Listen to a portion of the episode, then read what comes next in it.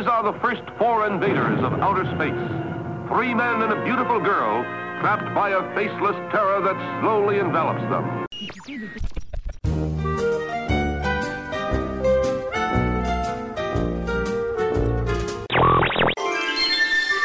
so bright. Oh, it's like being in the presence of Barbra Streisand. Traffic's jammed out there, so if you're stuck in your car on your way to this concert, don't worry, we've got you covered. Just keep it right here on LA's classic rock station. W W Radio, your information station. Hello and welcome to the WDW Radio Show, your Walt Disney World information station. I am your host, Lou Mongello, and this is show number 433, and I'm here to help you have the best possible Disney vacation experience and bring you a little bit of Disney magic wherever you are with this podcast, videos, blog, newsletter, books, audio tours, and more. You can find everything over at WDWRadio.com and subscribe to the podcast in iTunes. The Skipper Canteen in Adventureland in Walt Disney World's Magic Kingdom is not only the park's newest restaurant, but it's arguably its most unique, well themed, and interactive dining experiences. So join me at the table as we sample nearly everything on the menu in this week's live dining review. If you weren't hungry before you listened, you will be. You will be. I'll then have the answer to our last Walt Disney World trivia question of the week and pose a new challenge for your chance to win a Disney Prize package. Then stay tuned to the end of the show as I'll have more information about upcoming meets of the month in Walt Disney World and about our New Orleans event next month, as well as some of your voicemails. So sit back, relax, and enjoy this week's episode of the WDW Radio Show.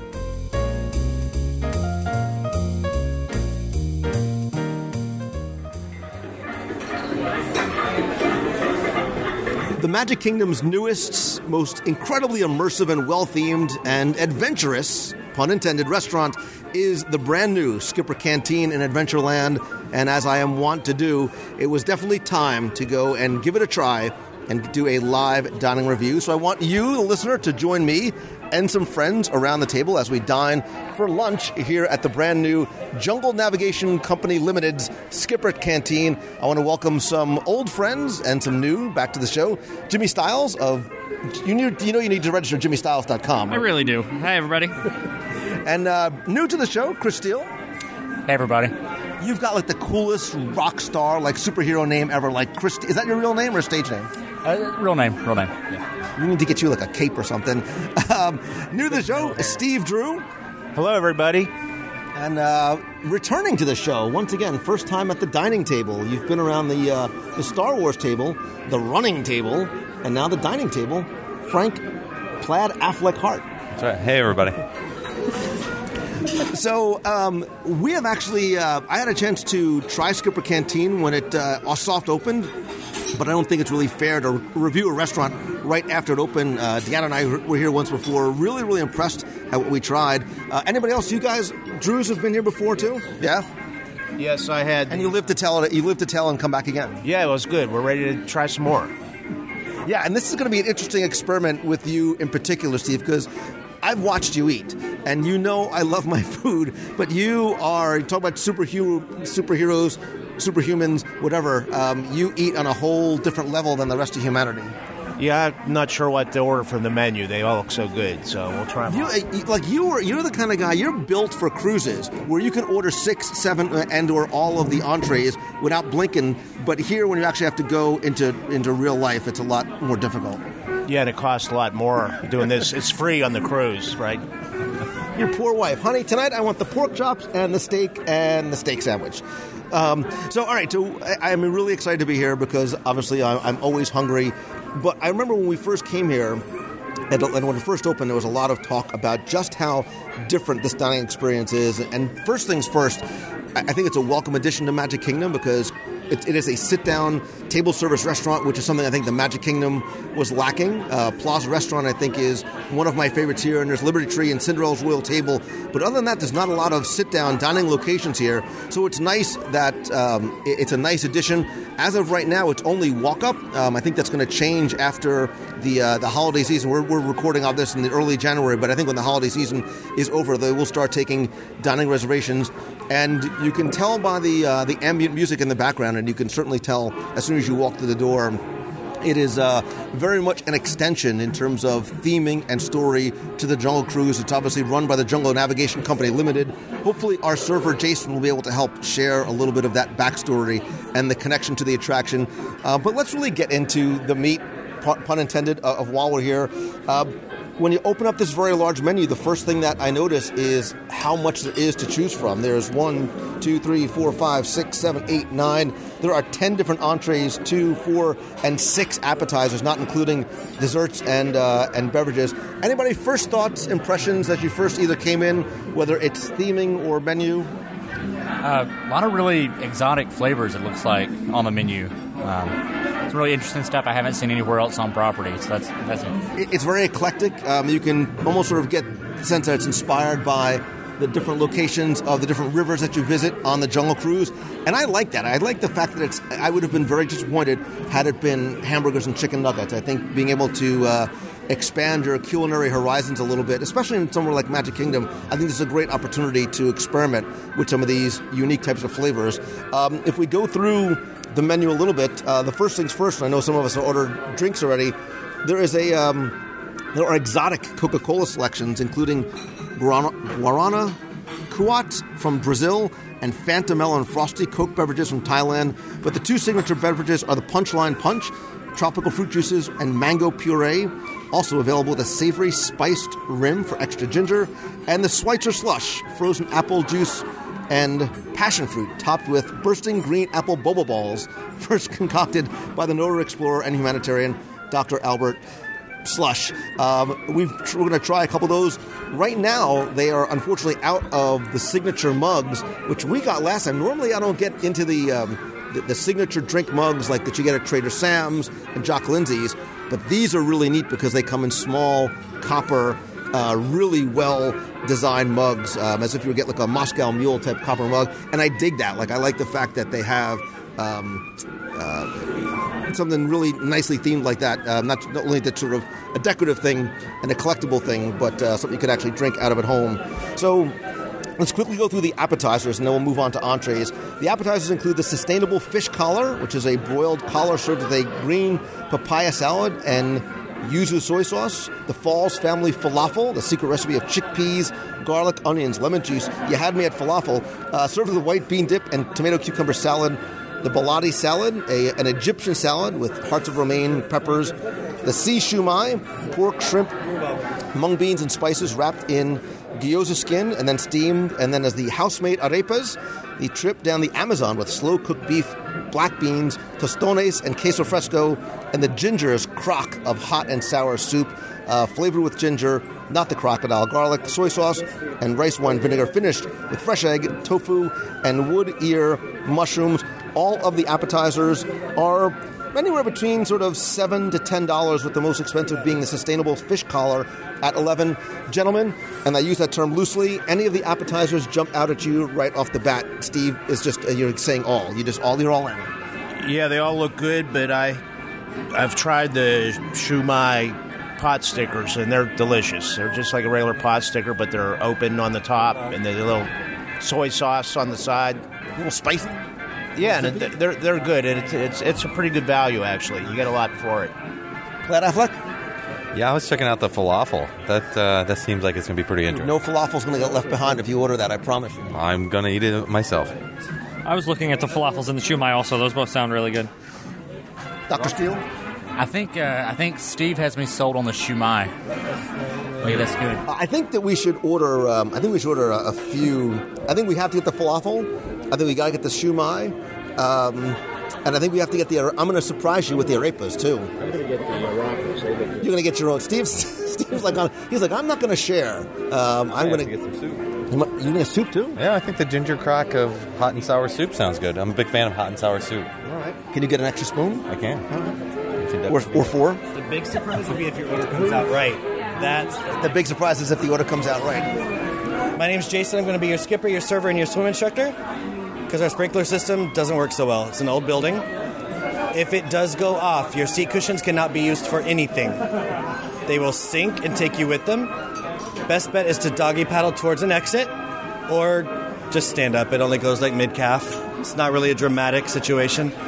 So just go with it. I know some of you have eaten before here. If any of you haven't, join the club because I just started yesterday. So we'll learn together. If it's spicy, I probably won't like it. If I tell you it's my favorite, it's because I've seen it and there's a chance that I would eat it. So just smile and nod because that's what I do most of the day. So we do have two signature drinks right now. We have our Punchline Punch, which is a mango papaya blend with a fresh sliced mango on top. We also have our Schweitzer Slush. That's more of a frozen selection. It's apple and passion fruit juice. And then we add green apple boba balls on top. Those are filled with sugar water, so if you need more sugar, get that. It's cold outside, but hey, who cares? You're in the jungle now. Now we're going to go down south to appetizers. We have two signatures. We have the si shumai, which is an open faced dumpling with a spicy soy ginger sauce for dipping. We also have our Falls Family Falafel, which falafel is just chickpeas, onion, garlic, lemon juice. We fried up, put it on a yogurt white bean dip, which does have cayenne, so it's a little spicy. If you don't like chickpeas, you don't have to feel awful about it. We have other options. Get it? Get it? Ah. It's part of the job, I just have to say. I'm more sarcastic, not a really punny person like the other people around here. Did you get that one too? Good? Yeah? Yeah, moving on. All right, so go ahead and start off with drinks. I'll give you some time to look at appetizers and entrees while I'm gone. It only takes three or four days. So if you have any questions when I come back, keep them easy, 'cause like I said, haven't been here very long. Haven't really tried anything. So we're just to have to learn this together. So, drinks Punchline Punch, Schweitzer Slush, Coke from Brazil or Thailand. It's not really Coke from Brazil or Thailand, it's just made by Coke in Brazil or Thailand. So, don't get fancy because I'm not. We're going to start with a young lady. We go way back.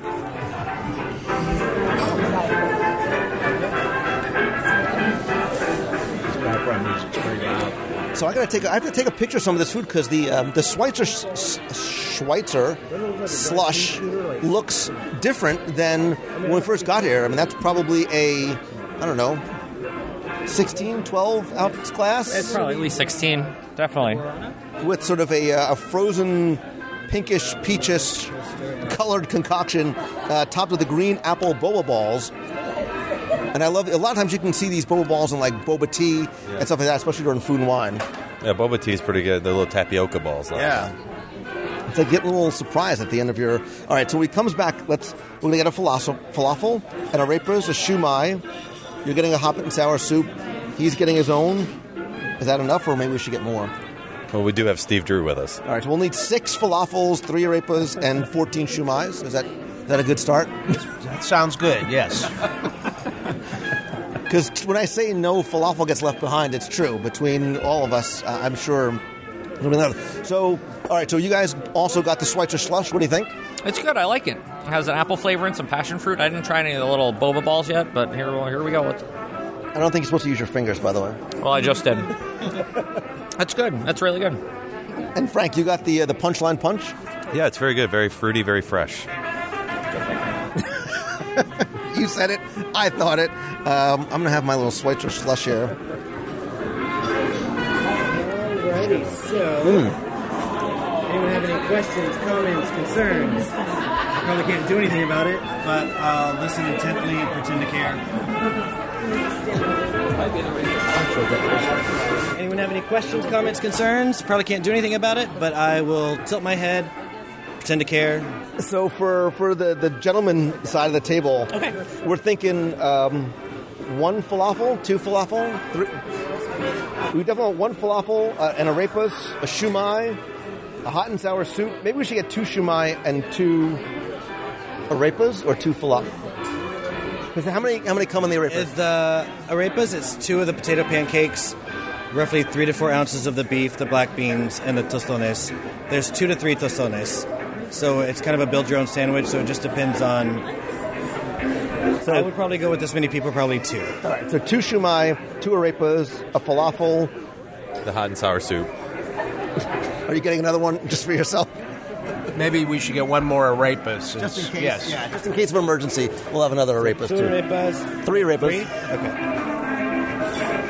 And with the falafel, there's five. They're little, so that just depends on who's wanting the. We'll start with one, and if we need No to. worries. So one falafel, three arepas, one hot and sour, two shumai. Yes? Yes. And as we start to look over the entree menu, what is your favorite, hands Mac down? and cheese. Mac and cheese. Without doubt. That's what I was looking at. Without doubt. The beef is spiced, not spicy. So it's spiced with cinnamon and nutmeg. So it adds a little bit of a sweet flavoring to it. It's just traditional spiral noodles, a traditional bechamel sauce, so it's just a cream based sauce. And then jabin cheese, for those that don't know, is kind of like a ricotta. So it gives it that extra added creaminess, a little bit of texture. And then it's baked for roughly five, ten minutes.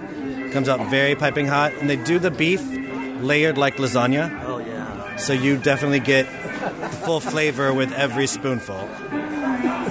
Yeah, you pretty much had me at mac and cheese. So That's that's an easy way. That's an easy seller, and even to children. Children love it. yes, we do. You can sell it to a five-year-old. You can sell it to anybody. Thank you. You're welcome. All right, so Do y'all want to take a few more minutes? yeah, can we just have a couple minutes for entrees and Yeah, I, I yeah, guess you guys can order your own. own Get some of the okay. Awesome. All right, so as you guys start to look through the uh, the entree menu, it was it. I, I stopped at mac and cheese, and it was hard to sort of get off that. But what were you guys thinking in terms of what looks good for you? Well, I was looking at that mac and cheese because it looks delicious, but also the char siu pork. I think I said that right. That looked pretty good too. Uh, nice marinated, marinated grilled pork tenderloin, served with Chinese broccoli and a choice of five grain rice or white rice. So, seems like a nice healthy meal. It's got rice, it's got vegetables, meat, Protein. protein. That's right. See, that's why we're friends. And I got, and I got fruit punch. I've got it all covered. anybody else? What looks good? Well, I thought this uh, head on shrimp looked good because usually you don't get served with the heads on, and I've never tasted a shrimp head, so you know I don't know if they're crunchy or you know.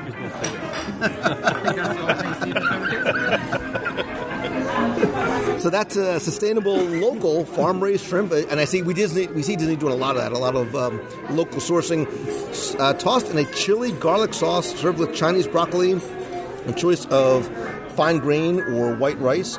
Um, Frank, the pork was around twenty-three. This is about twenty-five dollars. So again, you're also looking at a different price point at this restaurant than certainly you would be at, at um, a, a counter service restaurant. Uh, Chris Steele. Uh, the the grilled lamb chops sound good with the uh, the North African spice. It's like a different flavor that we haven't had anywhere else on property. So Yeah, also twenty-five out with a green lentil stew, and lentils are good for you. So again, you two are eating healthy. Your mom would be proud of you. Um, so, so just I mean, if we stopped right here, right? Pork, lamb chops, and um, what was the other thing? Oh, that the head-on shrimp. You, you talk about a, uh, a very eclectic menu. It's stuff that you're not getting anywhere else. Stop eating my boba. Steve, Stop taking from my. They're, as I'm trying to record, they're reaching into, into my drink, grabbing my green look boba. What, what's looking good? What's looking to you, Jimmy Styles? I was looking at the taste like chicken because it is. It's just marinated grilled chicken breast served with stir fried vegetables, shiitake fried rice, and hoisin sauce. Uh, that's at 23. And again, it, it sounds healthy, probably not because it just tastes like, but it probably is too because it is a, a grilled chicken breast. Nice callback to um, nice callback to the, the the of the Jungle Cruise. So some other things on the on the menu too. There's a rice noodle bowl. that has like a Vietnamese like pho broth uh, with chicken, duck breast or tofu, served with jalapenos and mix of fresh herbs. There's duck chicken or tofu that ranging from twenty-three to twenty dollars. That sounds really interesting too. There's a lot at stake. Get it, salad. Uh, we're, we're battling it all on this Thai marinated flank steak with hearts of romaine, carrots, peppers, cucumbers, onions, cherry tomatoes, Asian dressing. That sounds really good. We've also had the curried vegetable crew stew in the past. which is served with roasted acorn squash, lentils, and sautéed collard greens. They half out and, and carve out a uh, half a squash and fill it with um, the squash and the lentils and the collard greens, the mac and cheese. There's also the sustainable fish. It's not piranha, served with Chinese broccoli, carrots, mushrooms, peppers in a fragrant lemon cream broth that's served at market price. And finally, the Dr. Falls signature grilled steak, which is a strip loin marinated in sofrito and served with yucca, oh, yucca, um, avocado, and house-made chimichurri. That's at $34. That's a nice looking steak right there. That looks really good, especially with that. Uh, what was it? I didn't read it. The topping. The, oh, the yucca? Yeah, that yeah, looks that's good. really good. Yeah. And again, it's a vegetable, so it, it's healthy. So, just so you know, for those of you who have never dined before, you know we all are going to try some of your food. Steve, I know this is going to have to wrap your head around that a little bit. You can have my shrimp head. oh, thank you. um, so, since you, what did you say you were getting, Jimmy?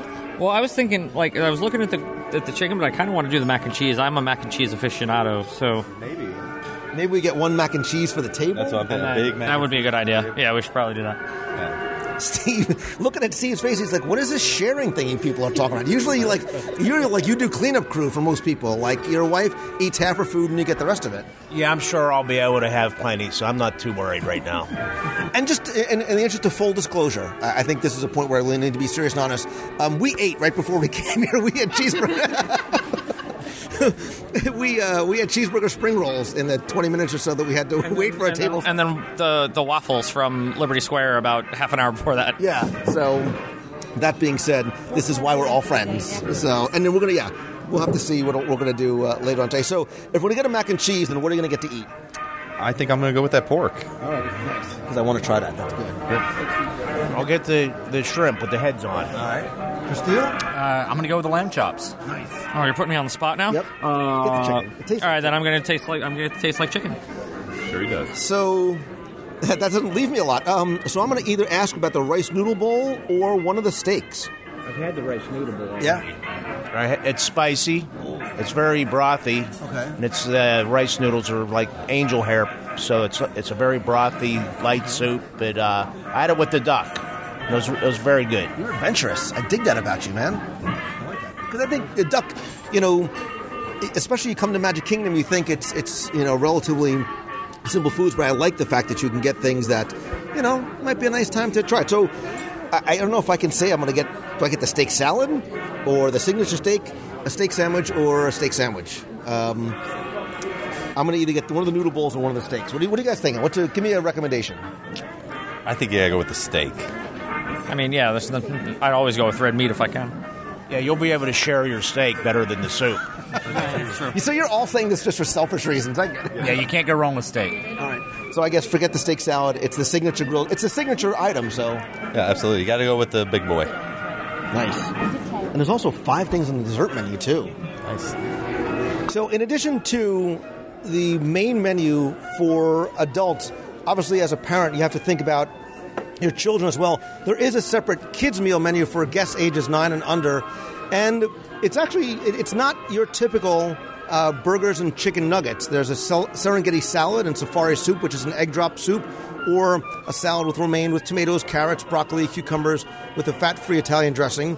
There are three Mickey check meals: the tiki tiki tiki fishy fishy grilled sustainable fish, which is a uh, it's a it's a fish served with multigrain rice, a sizzling Savannah grilled flank steak, and Smiley's little crock, which are little crock of chicken noodle soup. So it's almost sort of a kids version portion of a steak and a fish. There's also the Junior Skip Special mac and cheese, which is the same exact mac and cheese. That's nine fifty, and Amazon Annie's house-made arepas, where the arepas are actually Steve. You might have actually benefited from this. They're already put together for you, so you don't have to worry about sort of building it yourself. And for desserts, they have a, uh, a volcano, monkey bites, and fresh seasonal fruit.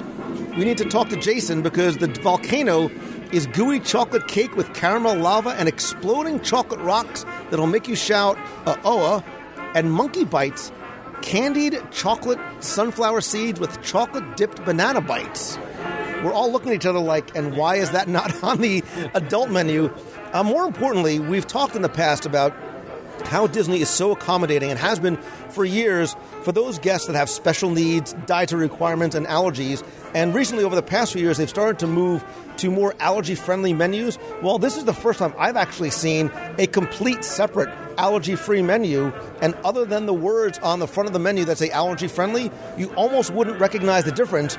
It, they're almost the exact same um, appetizers and entrees, but the difference here is as you read through the menu, there are specific. They have specific recommendations and information for those with allergies.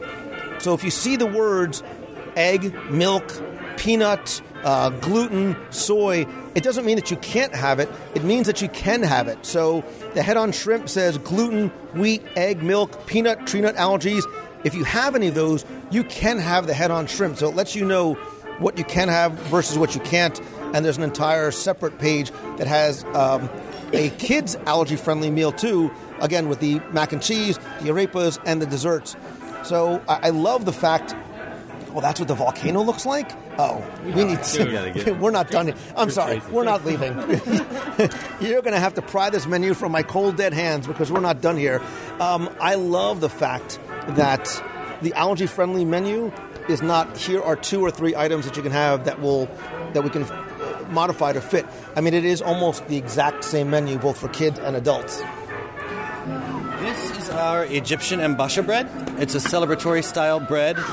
It's perforated on top because it's meant to be torn apart, not cut. Don't be delicate or fancy with it. The dipping sauce that comes with it is honey infused with fenugreek. Fenugreek's a spice that tastes like maple. And I like to let people know that it kind of snaps like a sesame seed. So if you bite into a good sized piece of the fenugreek, it's not your teeth cracking, it's the fenugreek. But it's really good. I brought two, but I might take this one. Only two? Have you met Steve? So this is a oh good. That's good to know because we need to carb load for whatever. Um, So the bread is um, it, looks like you know a five or so inch in diameter, um, almost like a, a, a wheat type roll. But the thing that makes this unique, other than the fact that I look, you rip it apart with your hands, is the sauce. It sort of has a, um, a, a golden. I mean, it looks like honey, and you can you see you can smell sort of how sweet it is. Yeah, it's really good. It's um, I'm trying to think how I want to say it. Um, it goes really well with the bread. Yeah, the the, um, the sauce is much more sweet than savory. Yeah, and, and it, you get the hint of the other spices. He mentioned what they were earlier, but you can really taste them after you get past that little bit of sweet. Yeah, Yeah, you get the little hint of maple with it too. Mostly tastes like you're dipping it in honey. And there's nothing wrong with that. Never thought of doing that. That's pretty good. The biggest problem is he only brought one. but I, I don't want to get full up. I don't want to get filled up on this. We got a lot of good stuff coming. All right, Howdy. entree questions. Anyone, anyone, anyone? Going, going. All right, good. What do we want? I'm going to do the uh, the char siu pork. Okay. Would you like the white or five grain rice? I'm going to do the five grain. You're so healthy. Yeah, well, I just ran. So. I'm going to have the uh, Trader Sam's head on shrimp, please. White or Five grain rice. Five grain rice. I'll do the lamb chops. I'm going to do the uh, tastes like chicken because it is. It's got a texture kind of like mahi mahi or frog's legs. If you've ever had that. Yeah, it's good. Doc Harper's French fried frog legs. um, I will have Dr. Fall's signature grilled steak, please. And how would you like that prepared? Medium, please. Absolutely. But wait, there's Wait, more. What is there? What is more? There's something glaringly missing from our order, clearly. Stability. Intellect. Appropriate. Good. uh, how about some Skip's mac and cheese to share? Please. Oh, just the one? Are you leaving the ladies out again? yeah. Just typical men. That's fine. Is one enough? I can do that. Is one enough to share? It's. Considering we have 11 appetizers. then yes. That would definitely be enough to share. You know what? We'll order one for now. Just keep one in the on deck circle just in case. That is perfectly fine. We have plenty to go around. So our one, two, three, four, five, six, seven plates of appetizers just arrived, uh, and the first thing we noticed was Frank. Your hot and sour soup, like we could smell it even before we put it down to the table. Yeah, it smells delicious. I can't wait to get into this.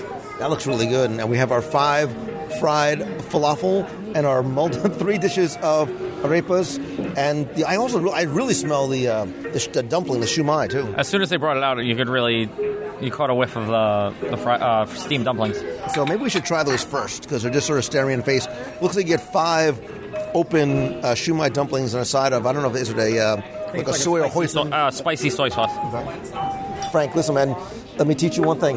You go shy, you go hungry. So just reach in front of my face. Yeah, man, it's okay. Jump right in. Jump in there. Uh, give it a little dip in there. Yeah, man. Dip it in that soy sauce.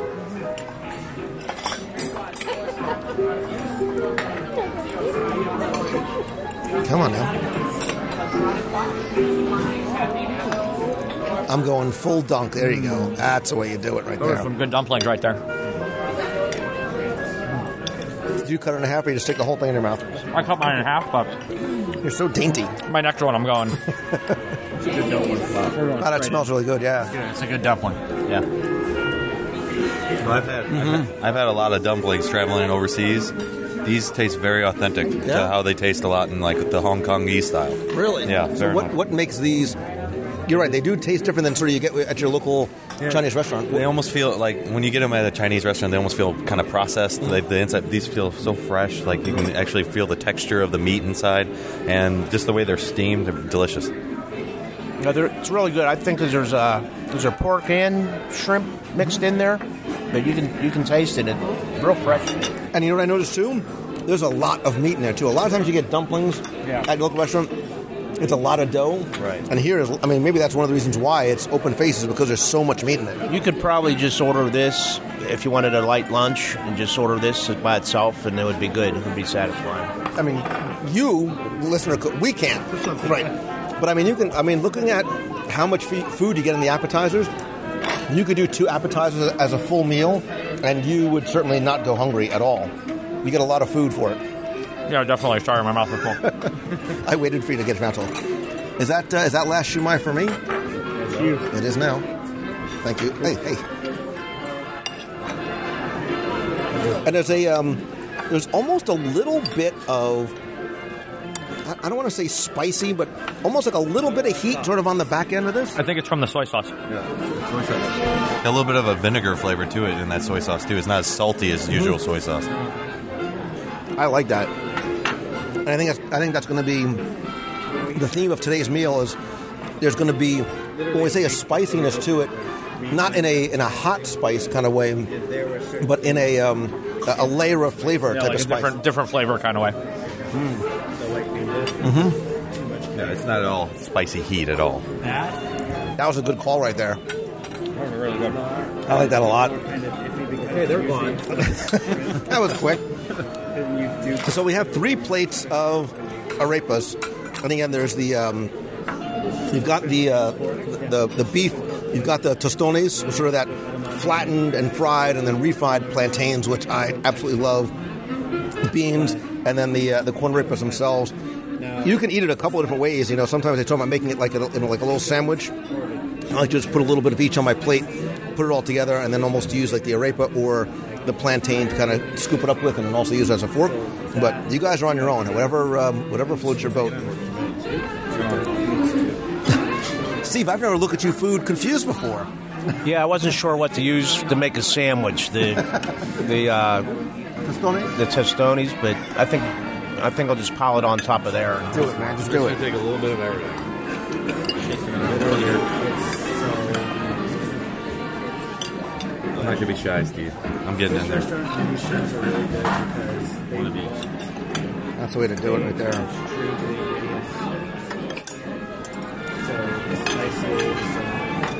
And the beans look they have tomatoes and maybe some queso fresco on top.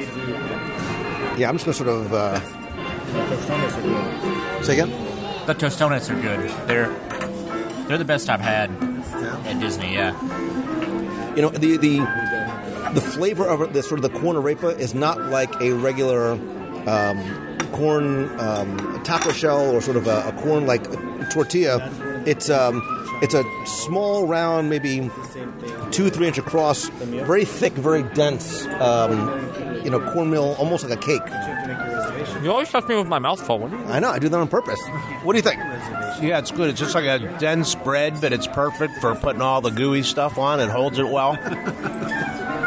Yeah, it's definitely when you bite into it, it's got almost like a cake-like texture. Mm-hmm. You like you look at it and you think maybe it's a piece of bread, but Like a, I don't want to call it a potato pancake, but it all like a really thick one. You know what I mean? Especially Magic Kingdom's never. in the meat. What I like about this too is there's a wide variety of not just flavors but textures here too. Right? You know, sort of the doughiness of the bread, and a little bit of the spiciness of the beef, and then the the, um, the the crisp and the crunch of the plantains really is nice. Yeah, and then you throw in those black beans in there just as a topper. It's it's fantastic. That meat's got a little bit of a sweet to it too, right? It's like almost kind of like a barbecue. I would almost say it's not barbecue beef, but it's it's got some of that flavor. Steve, this I can. This is all you. Don't worry. Don't be shy. Aren't you eating any of yours? Yeah, man, that's enough for everybody to go around. Just because we're recording today doesn't mean you need to be delicate and dainty. You just go in there, go right for the kill. So what's nice about the two that we just ordered uh, is they're also really shareable too. Oh, yeah. Um, you can have obviously, again, you can order like the arepas and the dumplings, and you're done. I mean, that's a meal right there. But they're both very share- shareable.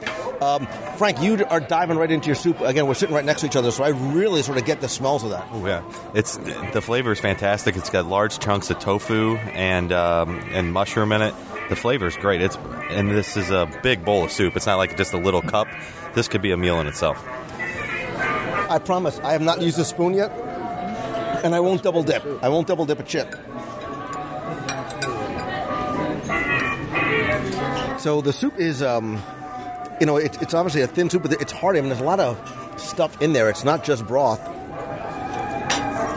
Yeah, usually it's a little more broth than it is anything else. And this one, you can see the big chunks of everything in it. It's uh, this is some- probably some of the best hot and sour soup I've ever had. and you get the heat right at Yes. the. I mean, It's it hits you right at the front of the palate, but it's not overpowering so that it, it you don't enjoy the flavors of the other ingredients that are in there. Right, absolutely. And you get that little sour at the end. It's uh, it's it's wonderful. Wow, that's nice. That's really good. That'll clear your sinuses a too. lot of flavor to it. It's yeah. it's it's good. I wouldn't mind dunking one of these in there. I love how you mix and match. You just you know take one and You guys want to try it? Make it work. That's um, well, you know, I never again hot and sour soup. You think of something to order maybe at a, a Chinese restaurant, which I never do because normally it's so hot that I don't enjoy it. Yeah. That is phenomenal. Yeah, hot and sour soup is one of my favorite when- whenever I go to an Asian inspired restaurant. Biscuits, mac and cheese as an appetizer. Oh, nice. A little landing zone there. Perfect. That should work. Here we are. Serve Oh. this side of Chinese broccoli. That hot and sour soup was so eight seconds ago. Yeah, this is mac and cheese staring me in the face. I'm, I'm done with the soup. wait, before We haven't even got wait, the I know. I think before we get to the mac and cheese, um, I think we need to eat. Uh, we need to try some of the um, the falafel, which again is a, a signature portion. I'm cut. You, you get five, and there's five of us, but one was stolen along the way. Guys, just just dig in. No, grab a full one. Good. I'm, I cut that one in half for me.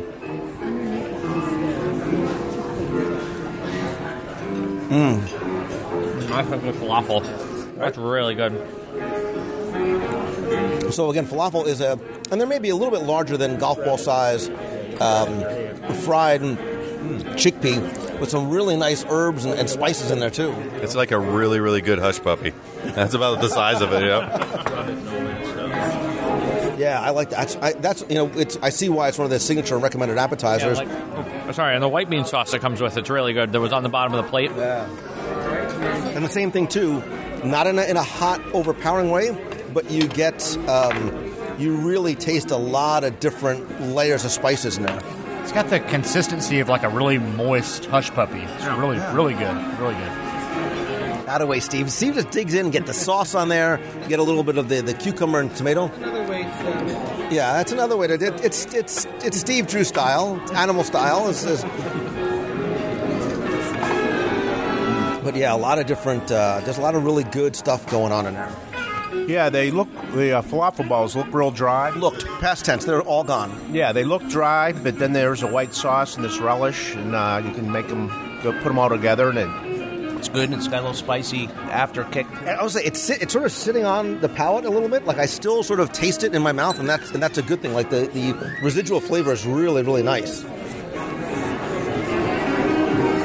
So let's move on to um, to the, uh, the the Keystone. We, we, it was an, it's an entree. We're making it a shareable appetizer, and it is the mac and cheese.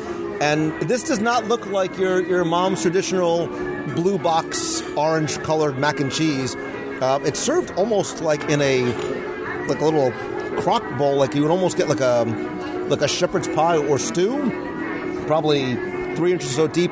There's a really nice sort of crusty layer on top. Steve is giving. Look, he's staring at it longly, like, "Shut up, man! Would you just let me start digging into it?" Go ahead, go get in there, Steve.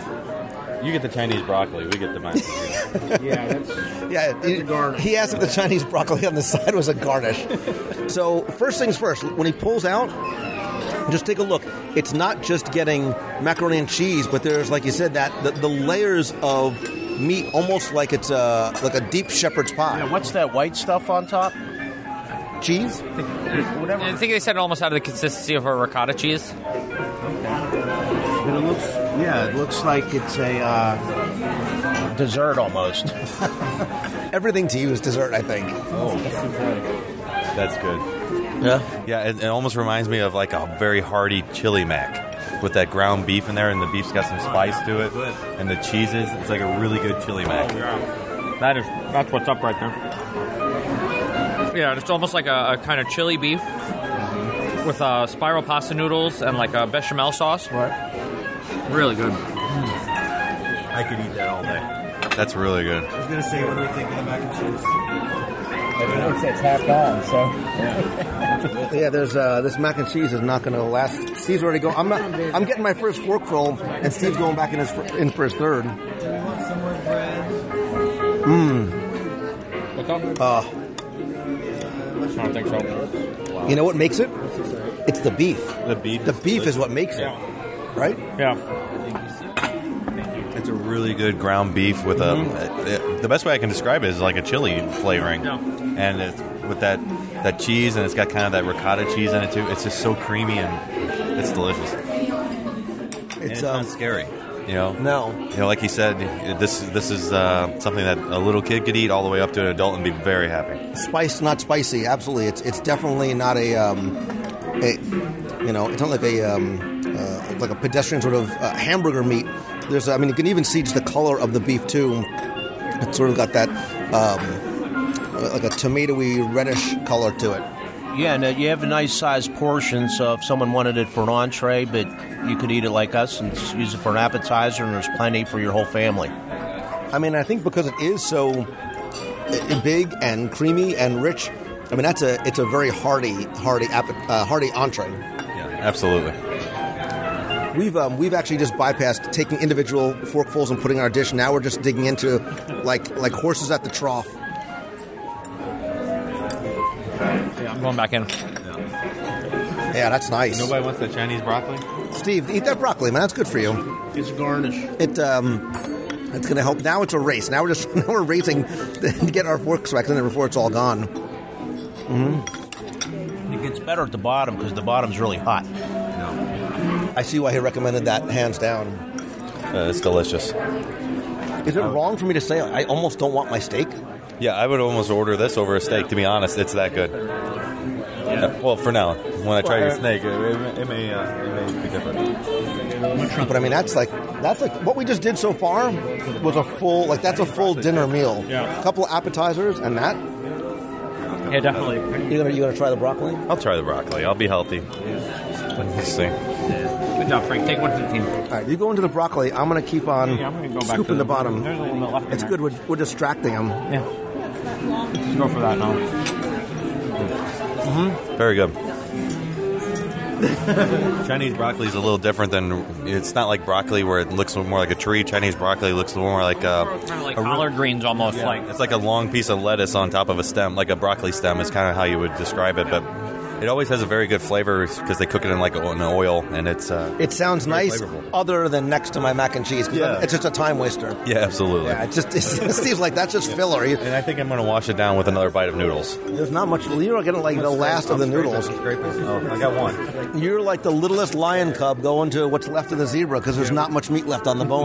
We need a piece of bread to clean the bowl. Yeah. There we go. Wait, what if you took one of the arepas and you sort of scooped it and get all that good, cheesy, rich, saucy goodness on the bottom? Pass the bread, please. It just so happens it's sitting right here by me. There's a little piece there. See, nothing gets wasted at this table. I like how you think. We're doing it for the environment, really. We're Look at that. look at that. Don't need it. Yeah, it's like a mini mac and cheese sandwich with chili on. Delicious. Oh, everything else. Steve, you got a good idea. I'm going to use my little piece of bread here. and finish it. Five grains. Oh, look at that. that's good. Yes, please. Ooh, Look at that. that wow. That looks good. It's like the old 96er. Oh, that's a big piece of steak. That is a big Tasty chicken because it is. Thank you very much. Wow. I smell yours again, Frank. So Right. Just the smells at the table are everything smells delicious. Thank you. Wow. Steve, they forgot to take the heads off your shirt. Dude, what are you doing? I got to give you a big piece of steak. I've never seen. This is something I've never seen before. I've never seen you. I've Steve never seen you give off food his away. and give it to somebody else. That has never happened. Are you all right? Who are Who are you, and what have you done with Steve? Well, if I give you a piece of shrimp, I get a piece of steak back, right? Dude, I'm going to give you a huge. I'm going to give you like eight ounces of steak. This is huge. Ah, Jimmy, I smell yours Right? It too. smells so good. I mean, it, you, up this little- it definitely. Um, I mean, it's so funny that the the different flavors that you get, just the sort of. Um, talking about a multi-sensory experience. Like when you can smell your food. First of all, it looks beautiful. The presentation, right? There's all different plates. The presentation is wonderful. But What, what is that? Uh, what do you want? Who, what am I, a four-year-old? Who, who are you kidding with that piece of chicken? No, I'm kidding, man. Oh, Frank, yours looks like the bomb right there. What is that? Oh, I got to cut that. I gave Steve too big. Wow, that's really nice. All right, wait. We all got, we got to eat the same thing at the same time. So we're not all. So, did you have a shrimp already? You have shrimp already so far? The shrimp, is delicious. The legs are a little crunchy, but uh, it's like a real nice grilled flavor. And a little like slightly barbecued flavor. It's really good. What's the? Uh, so it's in. It's sort of sitting in a very shallow sauce, uh, a very shallow, thin sauce. Yeah, it's a kind of a sweet vinegary sauce, but it doesn't overpower the shrimp. Try a shrimp. Try a shrimp so we can get a, uh, a shrimp review. little head like squirted when I took it out. That's really good. Yeah, it's a really, really nice barbecue shrimp. Nice and juicy, good size. And the head's easily. I mean, you just the head just sort of pulls Yeah, right off. Very just yeah. pull off just like you pull off the tail or something like that. Mm. That is great. Covered in the sauce from the shrimp. That's good. You can tell when the shrimp is good when you're wearing half the sauce on your fingers and your face. Yeah, that's delicious shrimp. The shrimp is a nice size. Um, it is. It's like a barbecue sauce a little bit. Probably not something I would order for like my kids because with the head on, it might be a little scary to some people. But it comes off real easy, and it's just like a regular piece of shrimp. Then after that, so delicious. Oh, the head on shrimp. So good. It's delicious, but I'm I'm a visual eater, Mm-hmm. So it's one of the things. If someone did that for me, I'm all over it. So, again, really nice grilled shrimp is one of those things. excuse me. How much or how little you cook it is so important because if the texture is wrong, it doesn't matter what sort of flavor you put on top of it. Um, I think it's sort of unique having the heads on, but again, it might be off-putting to some. But I think the flavor is uh, it's wonderful. And you got what? See, five or six? You got six shrimps in there. Um, some more of the Chinese broccoli, five shrimp, and the rice. So that's nice. All right, what? Um, where are we going to next? Chris, what'd you get? I had the had the lamb chops. All right, Good. All right. Dig in.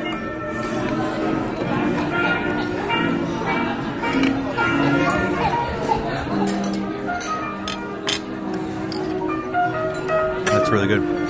I'm not a big lamb person because usually it's kind of gamey or, you know, I'm afraid it's going to be gamey. This is very good. No gamey flavor at all. Very tender, very well cooked. Lots of spice. I, I don't know what kind of spice was on it. I forgot, but Yeah, I'm trying to figure out what the spice is on it, but it's really good. spice is nice. I'm not usually a game person either. African spices, I think it said. I think so. So it's a uh, it's a North African Berber spice, Berber spice with the uh, with the green lentil slaw. A lot of flavor, no heat to it at all. It- No. it- it's good. A lot of bold flavor to it. It's how Yeah, I was going to say the uh, the Berber is um, it's not like a curry. There's it's not a, it's not a heat. Um, gosh, I don't even know what to sort of relate the, the Berber type spice to, but it's um it's it's a little bit heavier, sort of on the on the back of the palate, if that makes any sense. And like what we talked about before, it sits there. There's a definite residual flavor. Do you try the lamb yet?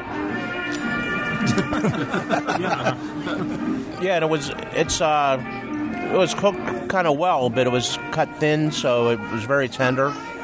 But it wasn't as spicy as the shrimp, so it was it was a nice break from all the hot spices. And it's a it's a bone in, it's a small bone in piece of lamb too. And, and Chris, what'd you get? Two, three pieces, four pieces on there? I had I had four four pieces. I don't know what to relate this this Berber spice to, but I definitely I feel it. Sort of, I feel the, the spice on the back of the palate a little bit. And it's a thick spice too. It's Yeah. it's got almost like a pepper crunch to That's it. Yeah, it's very peppery. Yeah. And Chris, what I love is that you just manned up, man. You just picked up that bone, and you're you're, you're doing a little Fred Flintstone on there. The bone's a handle. Just gnaw it right off the bone. Um, all right, uh, Jimmy, you had the, the taste like chicken. I had the taste like chicken because it is. It's just a grilled chicken breast with like a shiitake rice and stir fried vegetables. Um, I haven't tried it yet, so here we go. Chicken, yeah. It's uh, it's really really moist, which you always worry about sometimes with grilled chicken, making sure that you this don't lose a- any of the flavor. This is a thick breast too, so it's really nice and moist.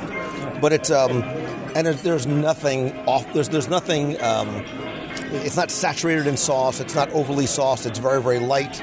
Yeah, it's a very safe option if, Yeah. if you're afraid of some of the different spices that might be on this menu. It's definitely a go-to. It's a big piece of chicken, very juicy. It's good. Jimmy, I'm not even gonna ask. I'm just gonna dig in. I need to oh, try to. I'm a rice guy. The rice is good. Oh my god! I I, got some shiitake mushrooms with it and stuff. a little teriyaki taste to it, huh? Almost a little teriyaki. Yeah, it might have a taste little to the teriyaki. Yeah. What'd you say, Steve? We were talking about his. We're moving on. To Oh, you've already moved on. You're already you're past the chicken. So Frank, I, yours is the one I'm, I'm saving for next to last because I smelled it as soon as it puts down. I, I love a nice piece of pork, uh, like the lamb. It's a it's a thin cut of pork for the most part. In here, get some more of this juice on here too. That sauce looks good.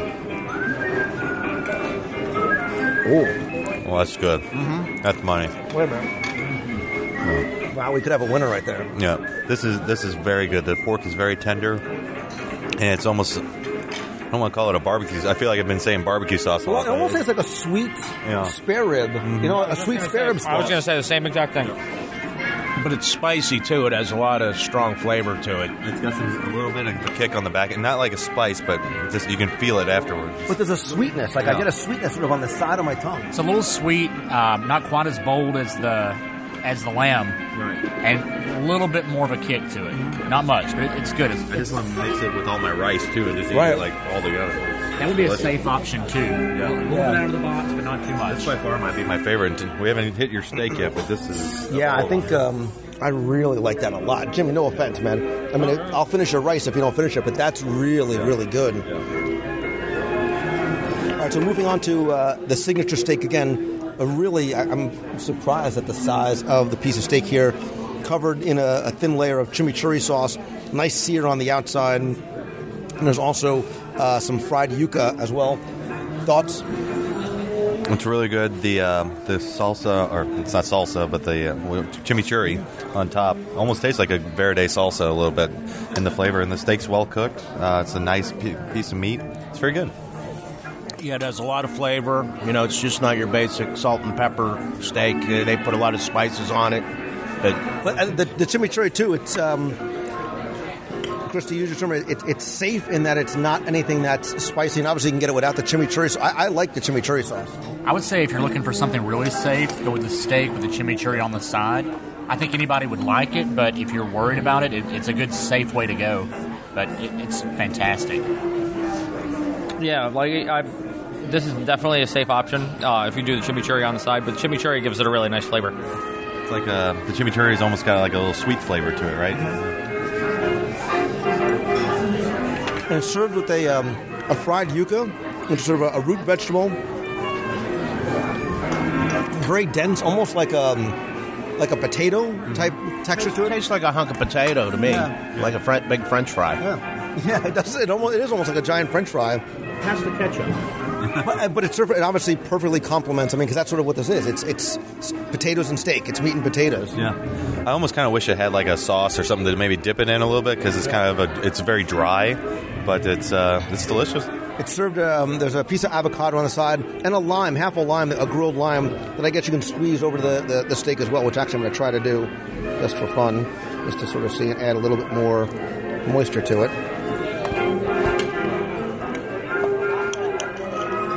So you know what? If you, got, you guys, oh, you ate it all. Squeezing the lime juice on top really enhances the flavor. That's it really sort of brings out the flavors of the chimichurri sauce. I think we I think we missed something there by not squeezing the lime on it. That being said, uh, my favorite, yeah, Frank, your uh, your pork was phenomenal. Yeah, the pork for me is definitely the best one of, of all the options. Yeah, the uh, I lo- really like the shrimp, but there's a sauce on the side. But once you start mixing your rice with that sauce, it's very spicy. So, uh, just like the, the soup that we had earlier, there are some spicy options. So you have to watch that if uh, you're coming here for the first time and you're, you don't like hot food. Pork was definitely the best. Uh, second best was the mac and cheese. I keep forgetting that that was a that's an entree since we had it as an appetizer, but mac and cheese is a really good option. Yeah, I think uh, mac and cheese was my favorite, but the pork was definitely a close second. I want to pull a Steve. I want to just. I'm going to take my yuca and I'm going to dip it in the pork sauce. Oh, that's a good because idea. I want to put everything. I want to put that pork sauce on everything. The yuca needed sauce. Oh, don't try that. You wouldn't like that. Just pull that sauce over here. This pork sauce is right up there with those Jock Lindsey wings sauce. Yeah. That's how good it is. What do you like better, mac and cheese or pork as an entree? Oof. Both. Yeah. You got to put them together. No, You couldn't eat them. I, I don't think you could eat both of them. all- I mean, he No. could, but normal human beings couldn't eat the two of those as an entree. Steve Drew could, but no. Um, I would pro- honestly, I would probably get the pork because that sauce is that good and it's kind of unique to here. You know that, to like I said earlier, it kind of tastes like a chili mac. I feel like maybe I could replicate that somewhere else, but this was very good.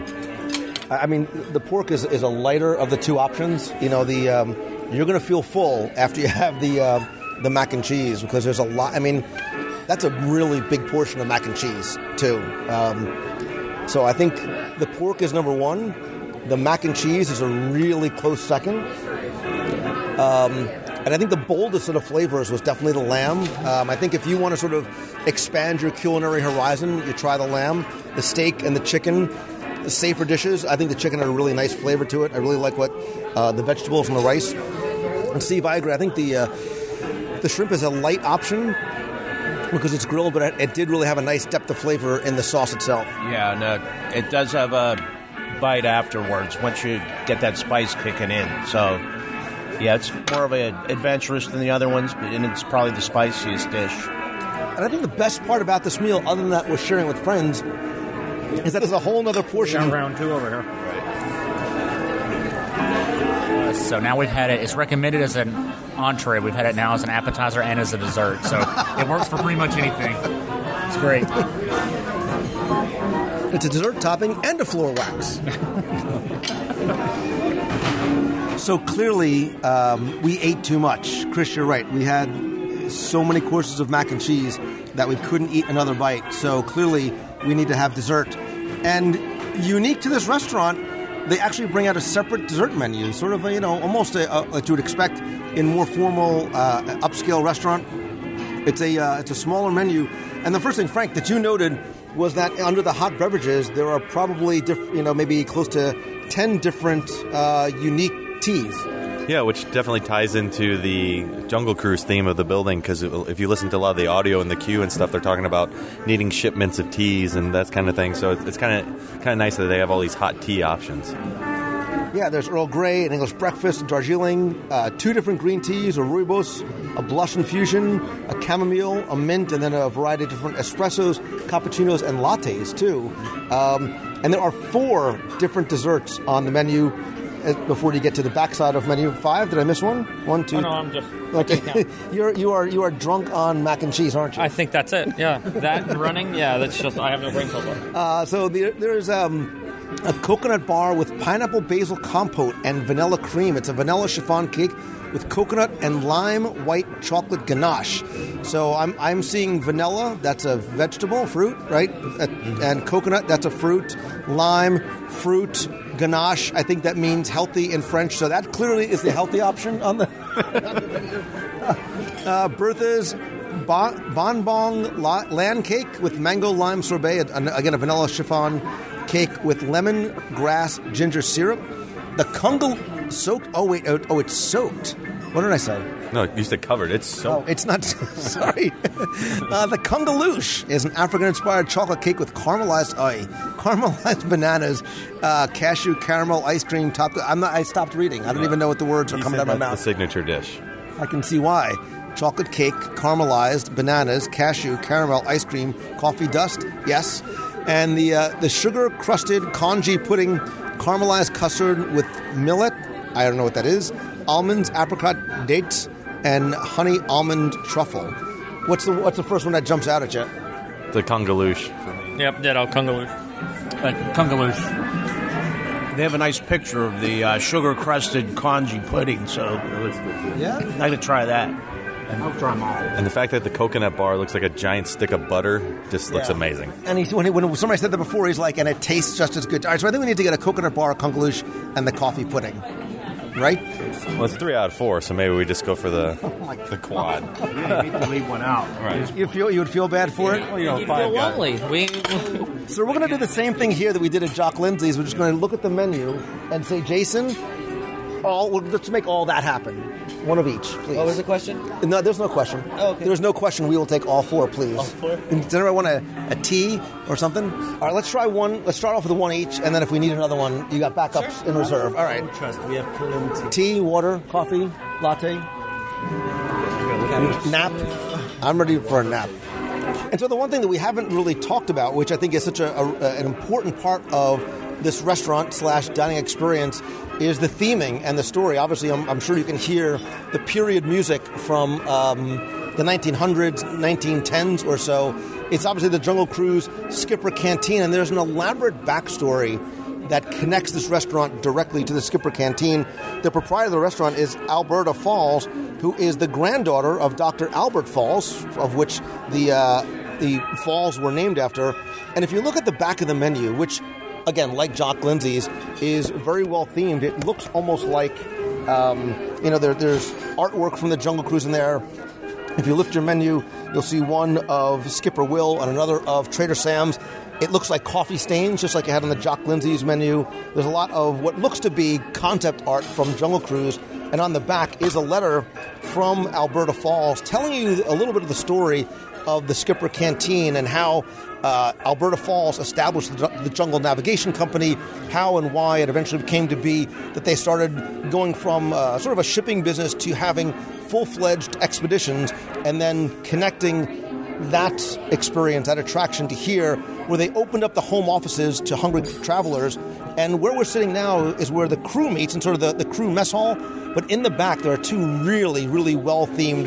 Uh, there's the family room, which is almost sort of a um, um, like the like the like the West Wing in the, the uh, Beast Castle. It's sort of a more formal, almost upscale looking room. There's real china they talked about, but the cool room is the, her grandfather's old secret meeting room known as the Sea Room.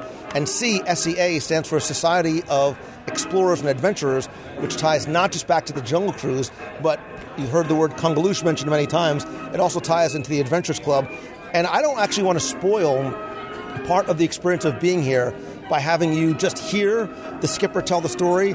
I think you need to come in here and experience it all from the time that you get checked in and the, the sort of the story begins, right? The sort of act one of the story as you enter the queue of the restaurant. And then when you come in and look up at the second floor, you look at the doors. Every artifact here, like Adventurers Club, like Skipper Canteen, like Trader Sam's, has a story behind it. There's the lost and unfound shelf, and you can sort of work your way back into some, some of the other rooms. Ask your skipper will probably tell you, but ask and don't be afraid to ask about why certain things are here. I think this is another one of those great examples of Imagineering not just putting things there for the sake of being there, but creating a very elaborate, detailed backstory. And there's almost a re-rideability factor to the to, to this attraction. I call it, well, it's Freudian slip. It's for, for this uh, restaurant like there is the attraction, right? This the Jungle Cruise story remains the same, but your skipper will change the dynamic of your experience. I think the skipper here will change the dynamic of the experience too. And look, we're doing it wrong. You're not supposed to come here and order two of everything on the menu. You're supposed to order one and then hopefully come back and do it again. But I, I dig the fact of how detailed the story is here. Yeah, I agree. All the artifacts are really interesting, and like you were saying earlier, how the skipper, that your your server could be could change the story. We wrote Jungle Cruise earlier, and there were jokes I had never heard, and I've written that plenty of times. Just the same experience here. I can see that every time you come, it could be a unique experience. Yeah, when we came here the first time, right during soft opening, our, our server slash skipper was phenomenal in terms of really getting deep into the character. I mean, we're never really breaking it. He was not talking to us as if it was 2016. He really was uh, embodying this idea that, that he was a skipper and it was the early 1900s. Yeah, I mean, I, I, just love the theming in here, and it feels like you know the Jungle Cruise has been there for 40 years plus now, and like I really feel like you should either get off that and come in here, or come in here and get off that, and everything just works together, like perfectly. Right. Even with the the music that I'm sure you're hearing, it's coming from an old phonograph that's up on the the balcony up there and so it, that even fits, you know, with the, with the music being from that area up there. It's, it, it's amazing. Yeah, as I sit here and look around the room, you can never stop focusing on something because everywhere you look, there's another artifact or uh, some point of interest. And I think it, they almost invite you to, you know, obviously without disturbing other guests, but walk around and look at some of the things on the walls, go back into the other rooms. Don't be afraid to do a little bit of exploring when you come here I had a chance to check out the sea room last time. I want to look. I'm just looking. My line of sight shows a curio cabinet, a lit curio cabinet in uh, the, the private dining room. And as I walked out last time, I spent a good five ten minutes looking at um, sort of a, a, billboard, which reminds me of places like Dinoland USA and uh, uh, some of the Lost and Found at Launch Bay, where if you take a few minutes, Jock Lindsey's has one too. If you take a, li- a few minutes looking inside there, there's a, a whole another layer and a whole other level of the backstory. And that's one of the things that I really appreciate and want you, the listener, to, to understand that that's what this place is meant to be. It's not just come in, eat, and get out. It really is sort of immerse yourself in the whole experience and the mac and cheese. Also, take time to read the books, the names of the books. Take time to read the name. Jason says, take time to read the names on the books. Specifically themed to us. One of them is actually written by Walt Disney. One of them is actually written by Walt Disney. Just W E D for Walter Elias. I dig it. Saying that, and that's what it is. A few books written by Albert Falls. Of course there is. Why wouldn't there be? Everywhere. and secret points if you can find the hidden compartment, because there is one. Hmm. We all have that hmm look on our face. Who's find it first? Who's going to find it first? And if there's mac and cheese in it, Steve's going to find it. so, and in speaking about the, the rooms too, you know, this used to be the location of the old Adventureland Veranda restaurant, and a lot of the elements in here from, you know, if you look at the detail in the ceiling and the exposed beams and the old brass chandeliers, a lot of those are carryover from a restaurant that had a very different feel to it. When it was sponsored by Kikkoman, they used to have um, teriyaki hot dogs and sort of these very sort of Asian inspired, but it was burgers and hot dogs. Um, they had a teriyaki burger, I think, with a, um, a pineapple on it, and there was like a mango slaw or something on top of the um, of the hot dog. Uh, and Valerie made a good point. You know, the room that we're feeling, and she says, "Oh, it feels somewhat cafeteria-like, and it fits into the theming, right?" And he said the music is loud to sort of drown out, but it is. That's where you're supposed to be. This is where the crew would eat, but there is that more formal room in the back, and there is that sort of secret explorers room that has a much more, you know, rich mahogany woods and adventurers club type feel. But Frank, you made a good point just about the the feel of the experience itself. Yeah, it feels very much more laid back. Like you can come in here if you're very casual, whereas with Be Our Guest, even though even at lunch it's quick service, at dinner it always feels a little more fancy, a little more um, less casual. You know, whereas here you, you feel like you can really relax, just have a good meal with friends, and have a good time.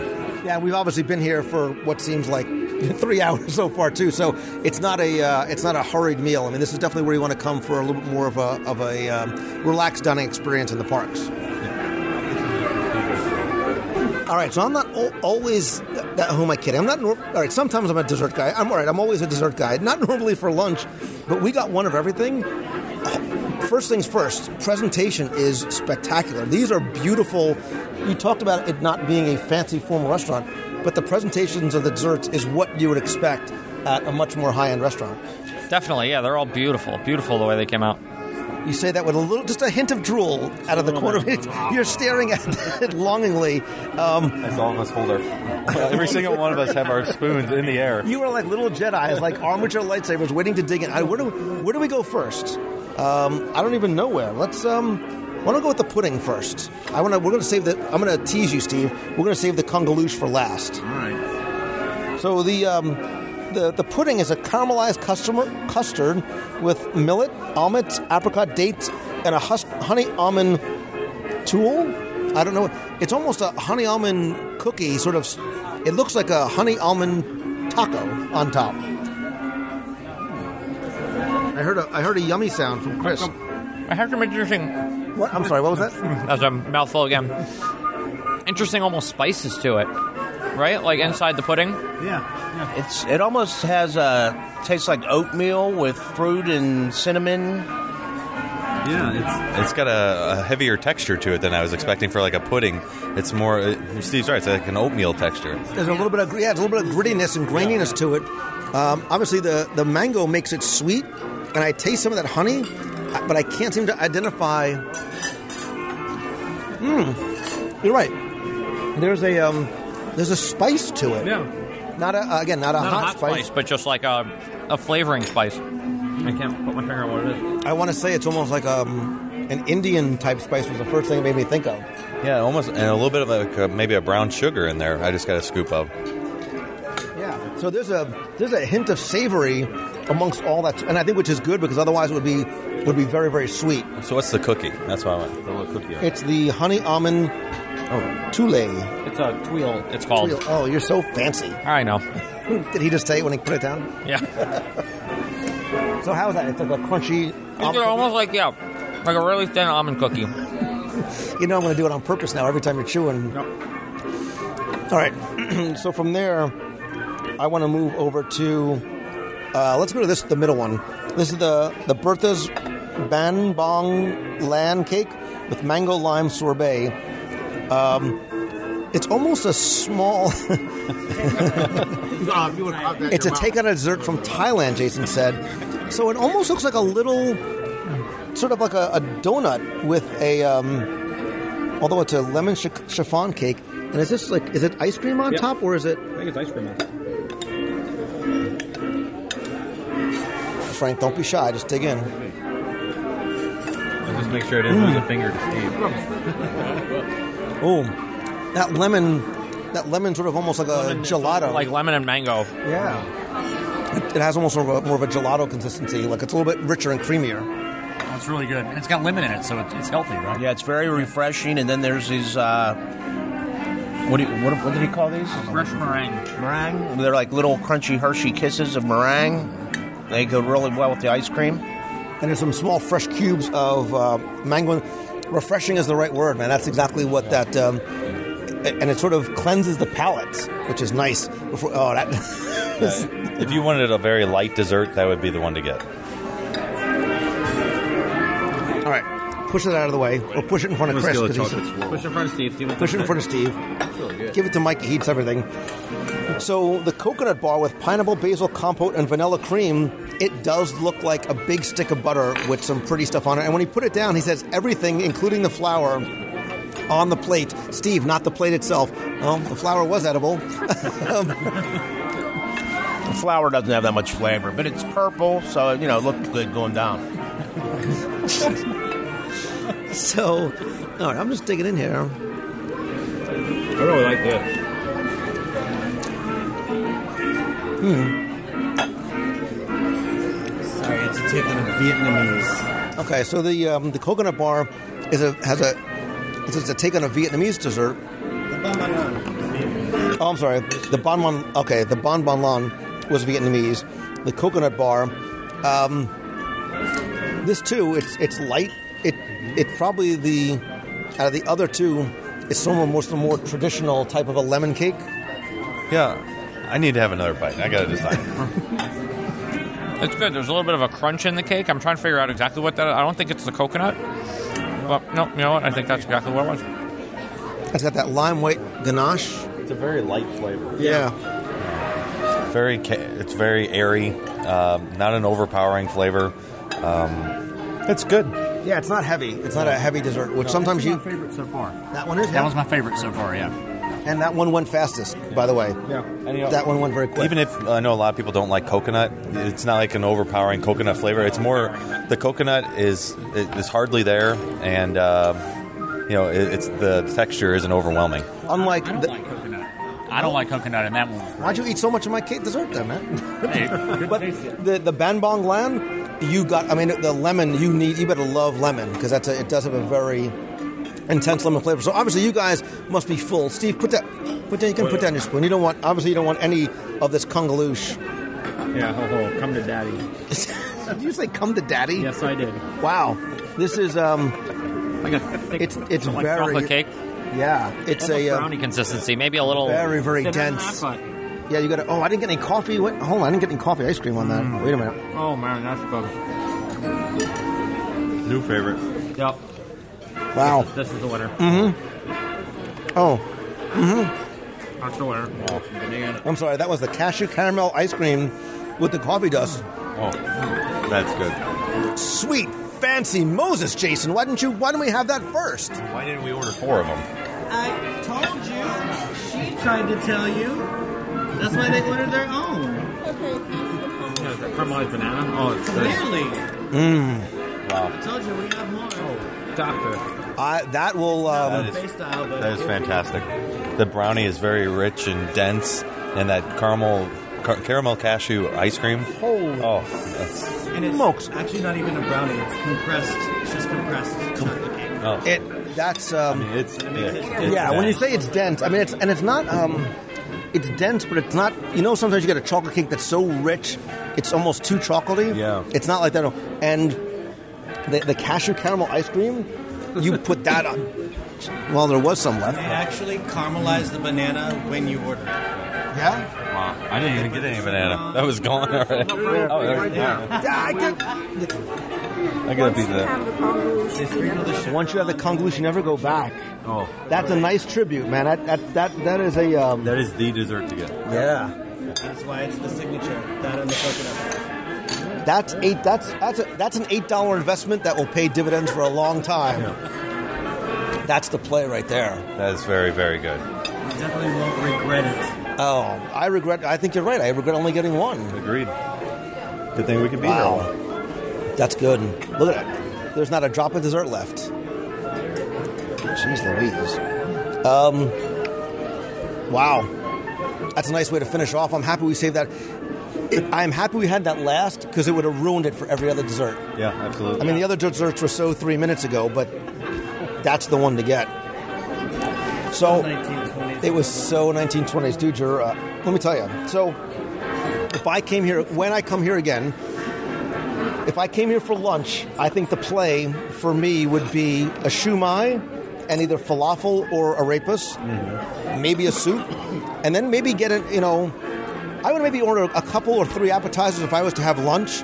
And I think Frank, you made a good point. If I was to, when I came for dinner, is when I would start almost going over to the entree side. Yeah, absolutely. The entrees were, were a great dinner option. The appetizers, I think if you got two or three of those and split them among a couple people like we did, you would be fine. And um, if you're going to get a steak, I would go to one of the other steakhouses on the property. Uh, but the pork or the chicken, either of those options were really, really good for. I think he made. A, I think Jimmy made a good point that the, the steak. It was a good steak. The chimichurri sauce adds a little bit of uh, different flavors to it. But if you are looking for a safer option, I think that's why things like the steak and the chicken are there. I think the chicken is maybe a little bit more flavorful. But if you do come here and maybe don't want to be as adventurous, you've got chicken, you've got steak, even the shrimp. I don't think it is. Um, is too far of a stretch. And if you don't want it with a lot of sauce, obviously they can tailor the, the saucing of your dishes probably however you like. Yes, and uh, then I think the desserts are almost a prerequisite when you have one of the spicier meals.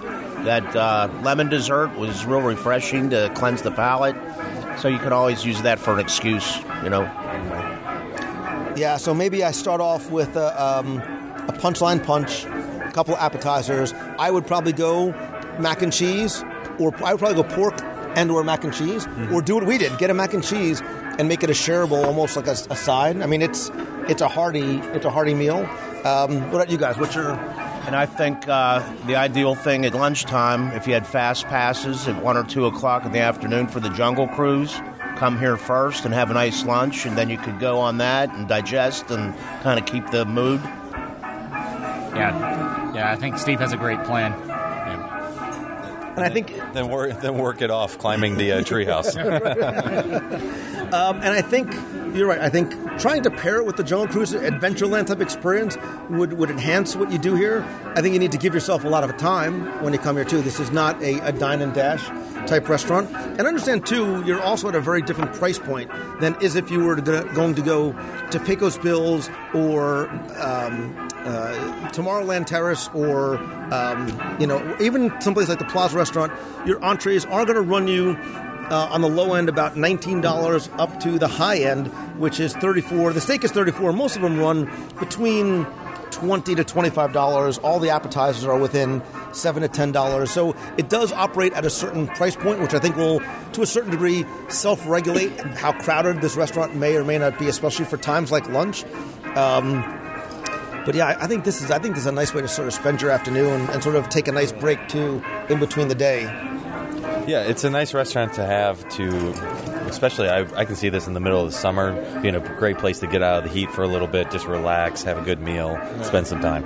And I think too, you also really should engage your, your server as much as possible.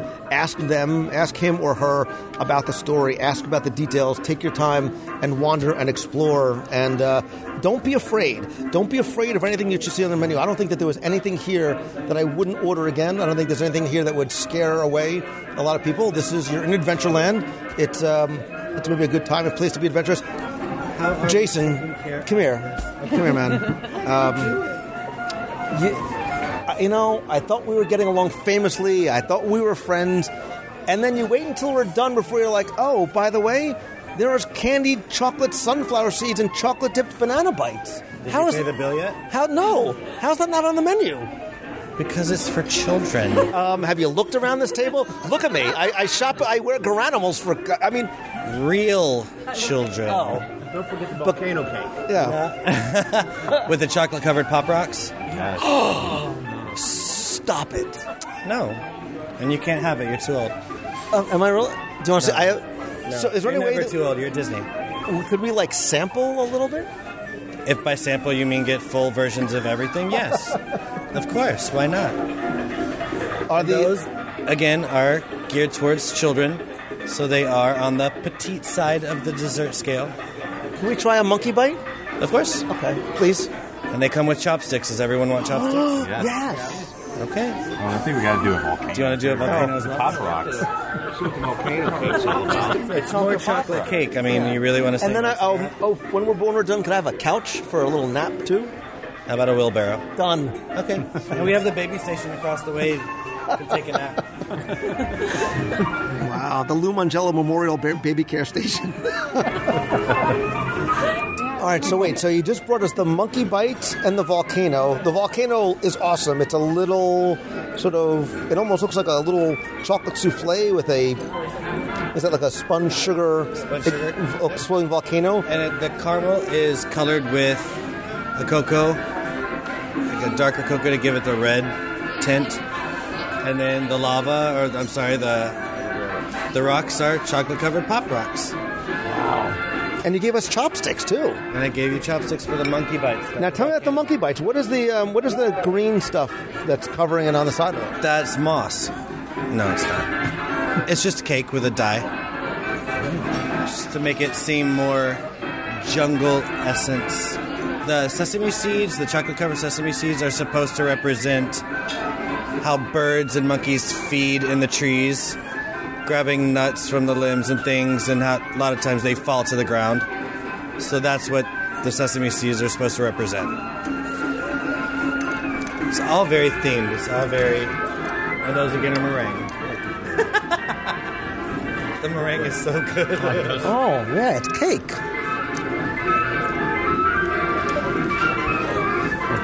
I'm using the backside of this. I'm trying to like cut this open so we can Yeah, it's on. share it.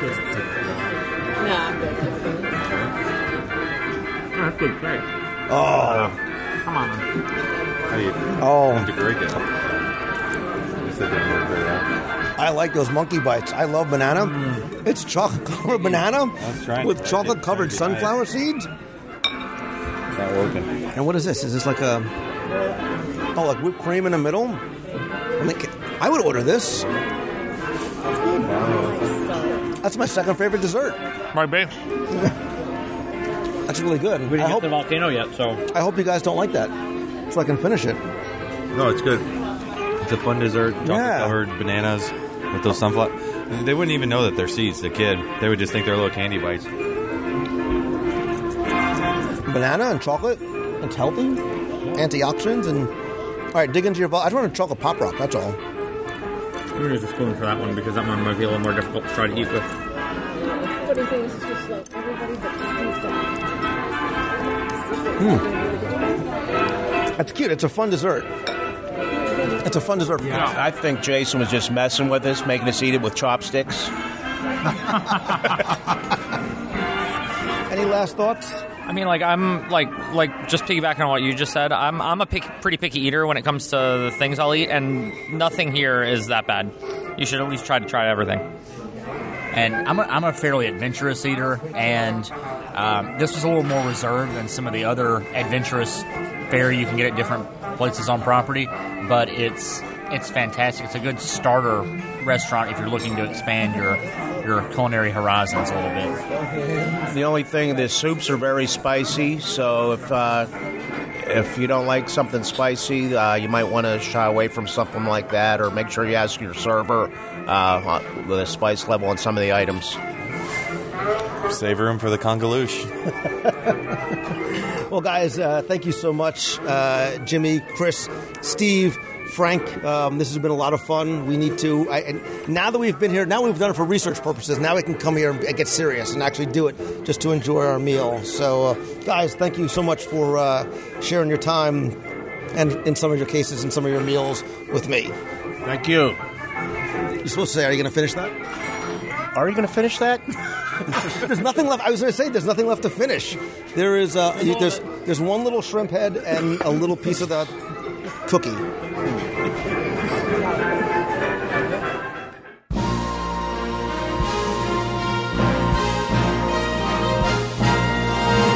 It's time for our Walt Disney World trivia question of the week. Where I invite you to test your knowledge of Walt Disney World's history or see how well you pay attention to the details, not just in what you see, but sometimes in what you hear. If you think you know the answer, you can enter via email for your chance to win a Disney Prize package. Before we get to this week's question, let's go back, review last week's, and select our winner. So last week I was talking about how I always like to look at the positive, bright side of things, and I'm not alone. There's a few other people, a couple of characters in Walt Disney World that also feel the same way. So I asked you to identify where in the world you heard this line. At that, Roz! The can's half full! Happened to me? It, Wazowski. You'll never that. Oh, yes, Obviously, you can tell by the audio that that line came from Walt Disney's Carousel of Pro. No? Okay. It really came from the Monsters Inc. Laugh Floor Comedy Club with Mike Wazowski and Roz. Congratulations to all of you who entered and got that one correct. Took all of the correct entries, randomly selected one, and again, last week you were playing for the 102 Ways to Save Money for and at Walt Disney World book, all seven of my virtual audio walking tours of the Magic Kingdom, and a WDW Radio Magic Band cover. And last week's winner is Mark Tracy. So, Mark, congratulations. I'll get your package out to you right away. If you played last week and didn't win, that's okay, because here's your next chance to enter in this week's Walt Disney World Trivia Challenge. So we're going to stay in Adventureland based on this week's live dining review, and the Swiss Family Treehouse is located directly across from the Skipper Canteen, which is a great way to walk off your lunch. I also think it's very much one of Walt Disney World's overlooked attractions, and if you go back to show number 233, we did a full DSI walkthrough Disney scene investigation of the treehouse. Might give a little new appreciation of some of the cool features and details and history and trivia. But speaking of trivia, here's your question for this week. Tell me what room can be found at the top of the treehouse, right? What room is highest in the tree? You have until Sunday, January 17th at 11:59 p.m. to email your answer to contest at wdwradio.com. Again, you're going to play for the 102 Ways book, all seven of the virtual audio walking tours, and a WDW Radio Magic Band cover. So good luck and have fun.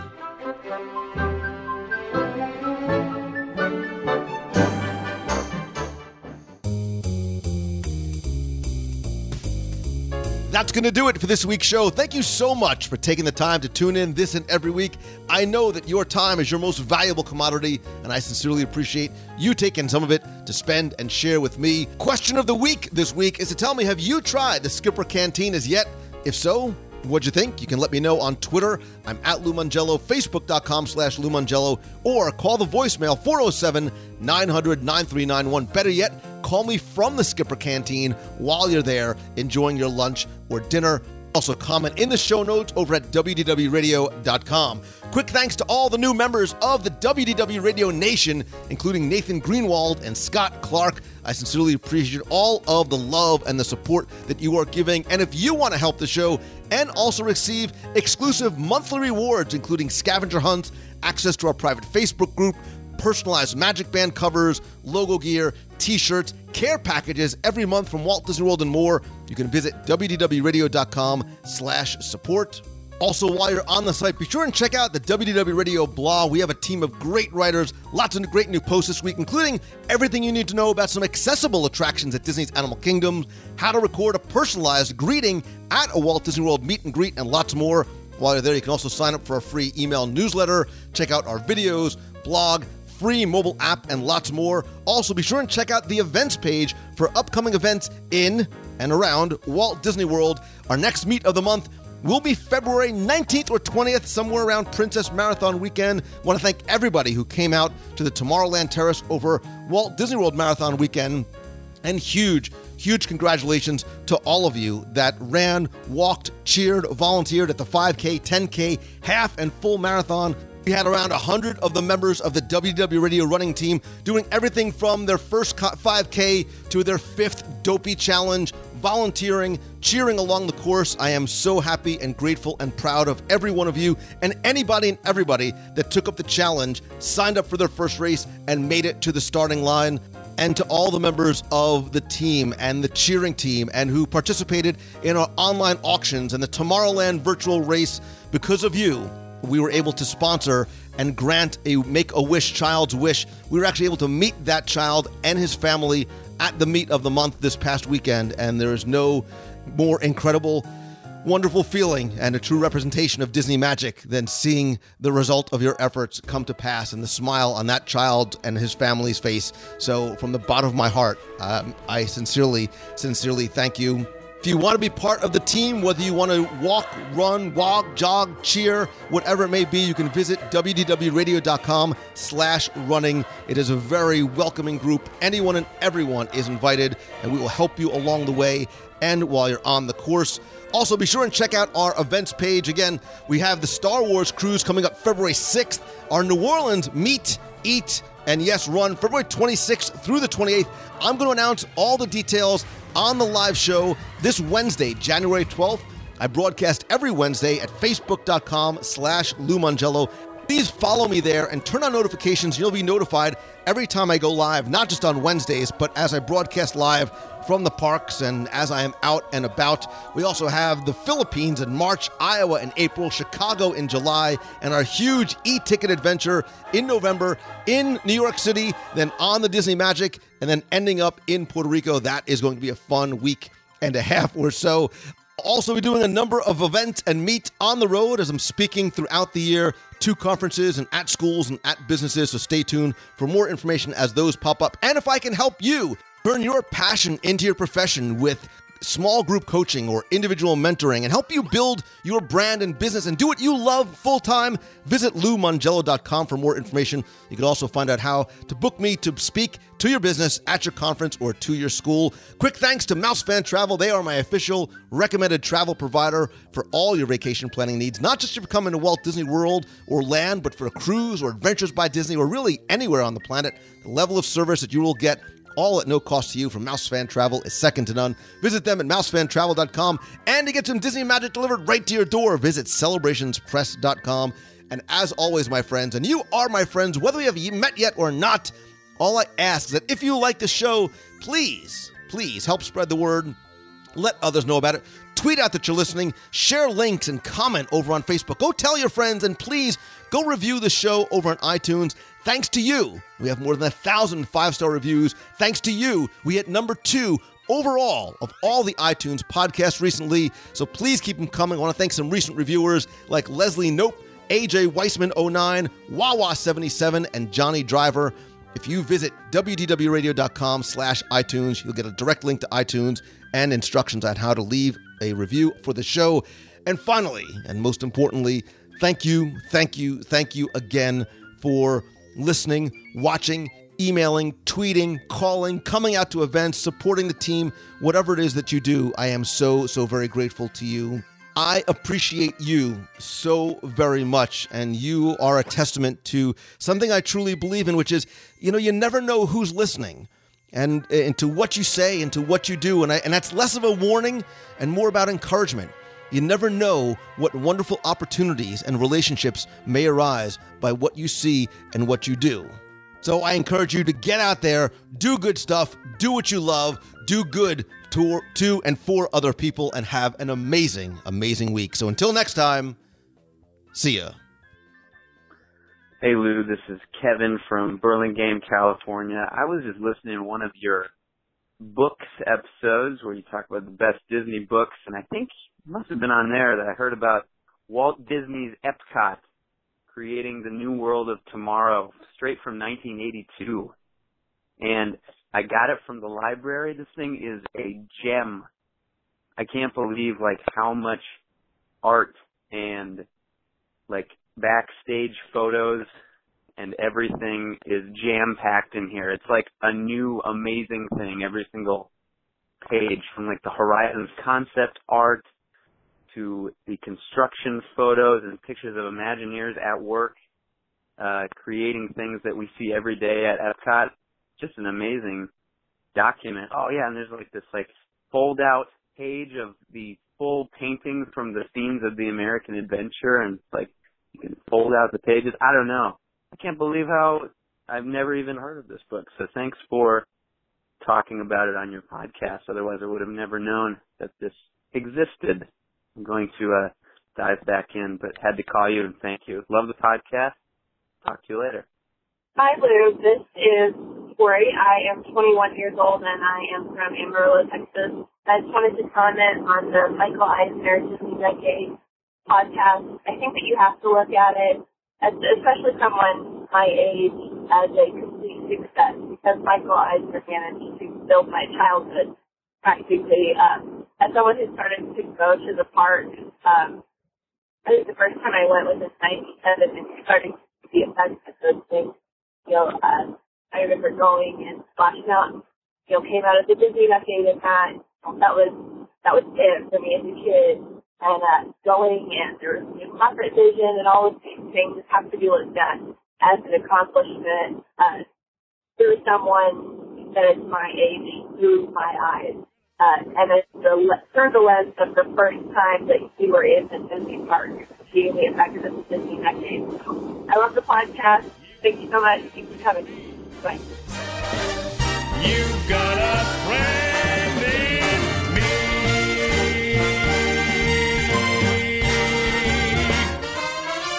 me. Yeah.